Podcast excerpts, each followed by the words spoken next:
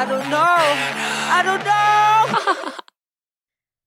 Hi, everyone, and welcome to my podcast, Don't Butcher It, a show where I practice being myself so I'm not overwrought by constant overthinking about one single interaction that I had with another human being. Today, I have another solo episode for you. And this episode is a product of a lot of brainstorming, but also this very visceral reaction I had towards someone who I recently saw use the word, or rather the phrase, fake it till you make it. This is a phrase that I used to use a lot. And when I go back to that time in which I was using that phrase a lot, I realized that I was very unhappy when that was my motto. This is not to say that this motto is is good or bad or using it makes you good or bad, but rather I'm just curious about what it means to fake it till you make it and if it actually is bad to do that if you're not doing it in a productive way. And that may not make sense right now, but hopefully it will by the end of this episode. I've always been someone who's been afraid of what other people think of me.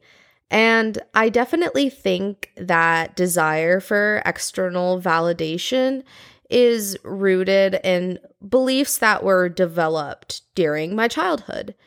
And I'm trying to be more cognizant about how much I blame Indian culture for my trauma. and mainly because I don't want to to vilify Indian culture. It's just that I so happened to get the short end of the stick when it came to Indian culture and interacting with other Indians because of my my background. Um, you know, I have a lot of just like characteristics um in terms of my story and how I was raised and who I was raised by that kind of makes me a stick in the mud in the Indian American community. Um, and I'm very aware of that. I have this like massive amount of external self awareness because of this. So, going back to why I don't want to vilify the Indian community is because one of the reasons I have so many issues with external validation is because in the Indian American community, external validation is big. I'm sure anyone listening to this podcast has heard of Hasan Minhaj, um, but he really explained in a very powerful way what log kya kahenge is, the notion of it. It's not just the idea of like people talking about you, it's the idea that your life will literally be reduced to what other people think of you. And you have to do everything you can to control other people's perceptions of you. And that's a very real thing, you know? Like, I have literally heard, and I love this woman, don't get me wrong, she's my biggest inspiration, but she's also a product of a lot of, you know, messed up societal issues. And, you know, she's a woman, my grandma has always said things to me along the lines of like, oh, no, no, no, no, like, don't do all that. This person will think that's bad. Or like, oh, don't do that. This person will say this. And growing up, I'm like, oh, okay, I should avoid people doing that at all costs. Um, I was taught the illusion of control, you see. so my entire life, I've, and I don't want to reduce myself to this, but it is something I've struggled with uh, people pleasing. And I struggled with it because I thought that pleasing people or whatever people pleasing looked like. Um, and it looked like very different depending on the situation. Um, I thought that would be the solution to avoid any negativity or drama, so, or so to speak. Uh, you can ask me how well that's gone for me. Not very well. this desire to always please others and perform based on feedback of people who don't really matter has resulted in A, me blowing up at unreasonable times because all of the built up resentment definitely leads to the blow up, and sometimes uh, people who don't deserve it are the collateral damage. And two, it's led to me creating a very well strategized version of myself for the past like 22 years that was completely powered by the saying, fake it till you make it to define fake it till you make it, you know, it depends on what making it, you know, quote unquote, making it is for you. In my context and in the context of this episode, it's it's being confident. making it like is that sense of security in who you are. But I also think it could mean like getting the job you want, or getting into the college you want, or meeting the kind of person you want to date, or just whatever goal that you have. But either way, it tends to be like action rooted in something external more than internal. And that's dangerous if it's your everyday thing. Like even the confidence thing, like the idea of faking it till you make it in terms of like faking confidence till you actually have confidence. At the end of the day, you don't build confidence by other people thinking that you're confident. And that's all that faking that you're making it is in a way. It's rooted in a specific external outcome that prevents you from being honest with yourself and doing the hard thing, which is like the actual hard work of of building confidence. Because even if you get the outcome you want, the outcome can't change the fact that you're unhappy or unhealed or, you know, not secure in many areas of your life. At some point in high school, I was done feeling not confident and thus being treated as such, someone to be walked over or left out. So I figured it would be best to just fake being confident. At least then I could take power away from the people who were hurting me.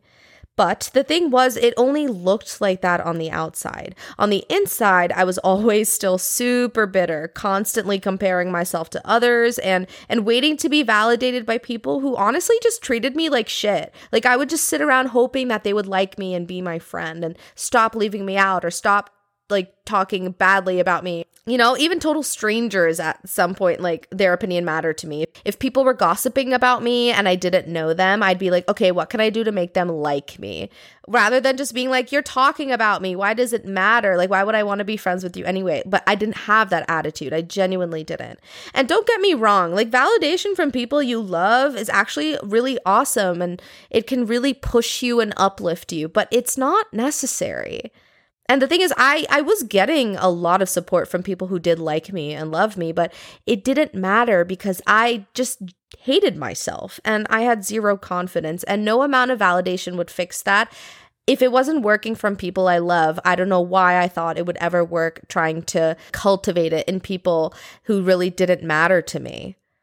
So, the solution to stop feeling this way, and hopefully as a result, to stop being treated in a specific way was by faking my confidence. I was already someone who coped by creating an illusion of certainty in her life. I I had everything mapped out throughout high school and even throughout high school and even my first year of college, right? Like that illusion of certainty, of control, along with my fake confidence, let me create a perception that I hoped was external more than internal. And that perception was I have my shit together. Upasana has her shit together. Upasana knows exactly what she's doing. You know, Upasana's on top of it. And I say that I hoped it was a more external perception because at that point in my life, I was comforted by the thought that I could control what other people thought of me. And at some point, I worked so hard, even on an individual basis, to control people's perceptions of me. This habit and this this sort of mindset really took off in, in college. I was running a student led multicultural organization at a small PWI. And it's easy to get, you know, eyes on you at a school like that, especially if you're a loud, outspoken, mid sized brown girl with opinions. You know, you stand out. And when I was like running that organization, like I was getting a lot of positive feedback, especially from like white authority figures, which is something that I was, you know, it, it that I internalized growing up, right? The white gaze, you know, when successful, quote unquote, successful white people applaud you, that means you're doing something right. And like throughout college, that was working. And even amongst like other fellow people of color and other fellow queer people, I would always just be so rejuvenated if, so- if someone was validating me.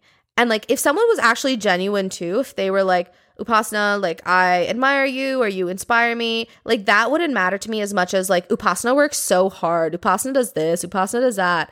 And like the funny thing is, even when I would hear that though, I would still be like, but I, but no, I don't deserve to be spoken about like that. So it was just like this vicious cycle of, of just this lack of gratitude for myself, the lack of value I had for myself, and I sought it out in other people. And even when people were giving it to me, I still didn't really like it didn't do anything for me because at the core of it, you know, it doesn't work. It doesn't work. No amount of validation from other people works if you are incapable of validating yourself.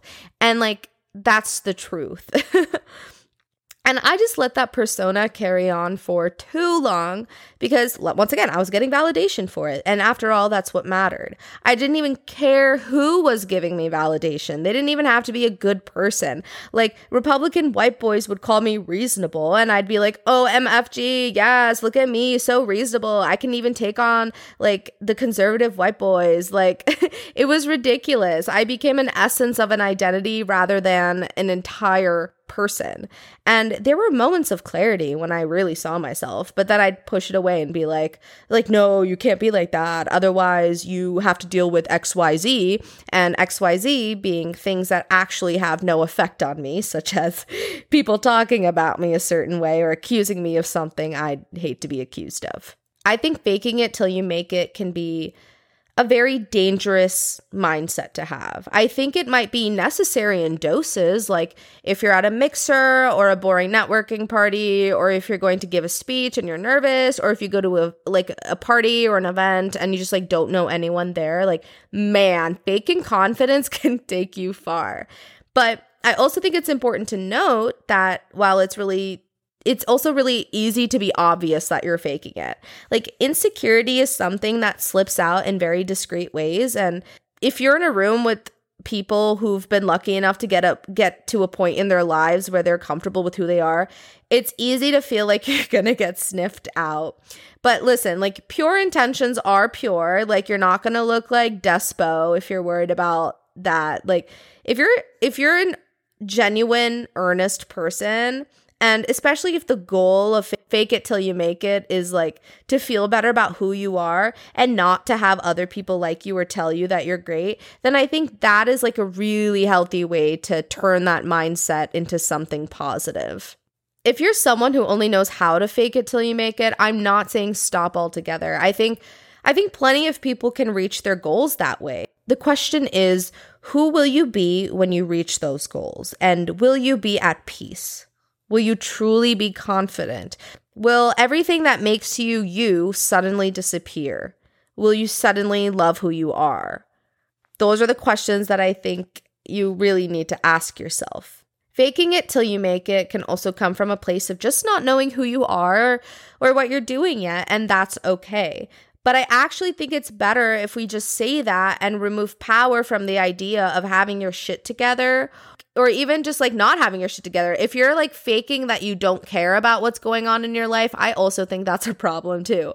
Um so whatever the case, like being comfortable in whatever phase you are in your life is is okay and it's significant. Removing the guilt from that and the shame from that is so important and really and really removing it. Not just saying you don't care but but secretly despising yourself the past 6 years for genuinely wasting your gifts and talent or pretending you like doing something or pretending you're good at something. Like you should actually care about removing the guilt of of being in whatever phase in your life that you're in. Because when you remove the guilt, you remove everything that's stopping you from moving forward. Faking it till you make it, if a tool for creating a personality versus finding out what your actual personality is, is just not good for you. Stop wasting your time building something else and and figure out what you like and want and care about and just embrace that. I feel like it's good enough because it's you. There's no need to be anything else, right? The danger of faking it till you make it is that you get farther and farther away from who you really are because you're so concerned with being someone that you aren't yet. Focus on who you are now, focus on the best parts of who you are now and and just go from there because there's no point in losing yourself just to be something palatable for someone else or to create some sort of illusion of certainty or control over your life. It's just not worth it. You are the only person you have for the rest of your life with certainty. All the people we look up to, I can guarantee we look up to them because they're so good at being who they are. All the people you think are cool and innovators and standout, talented, amazing, compassionate humans are are like that because they're good at being themselves or they're at least accepting who they are in any given moment. That's just all I want for every single person in this world. Enough love to just accept who you are, but also enough love to want to be better each and every day to the best of your ability. The balance of giving yourself grace and lighting a fire under your ass to to be better too. I don't know if it's possible to find that balance or to strike it, but I would love it if there were. Thanks again for listening to this episode of Don't Butcher It. Feel free to click on to the next episode or maybe go journal a bit. I, I support journaling. Honestly, it's the best. All right, y'all. Talk to you later.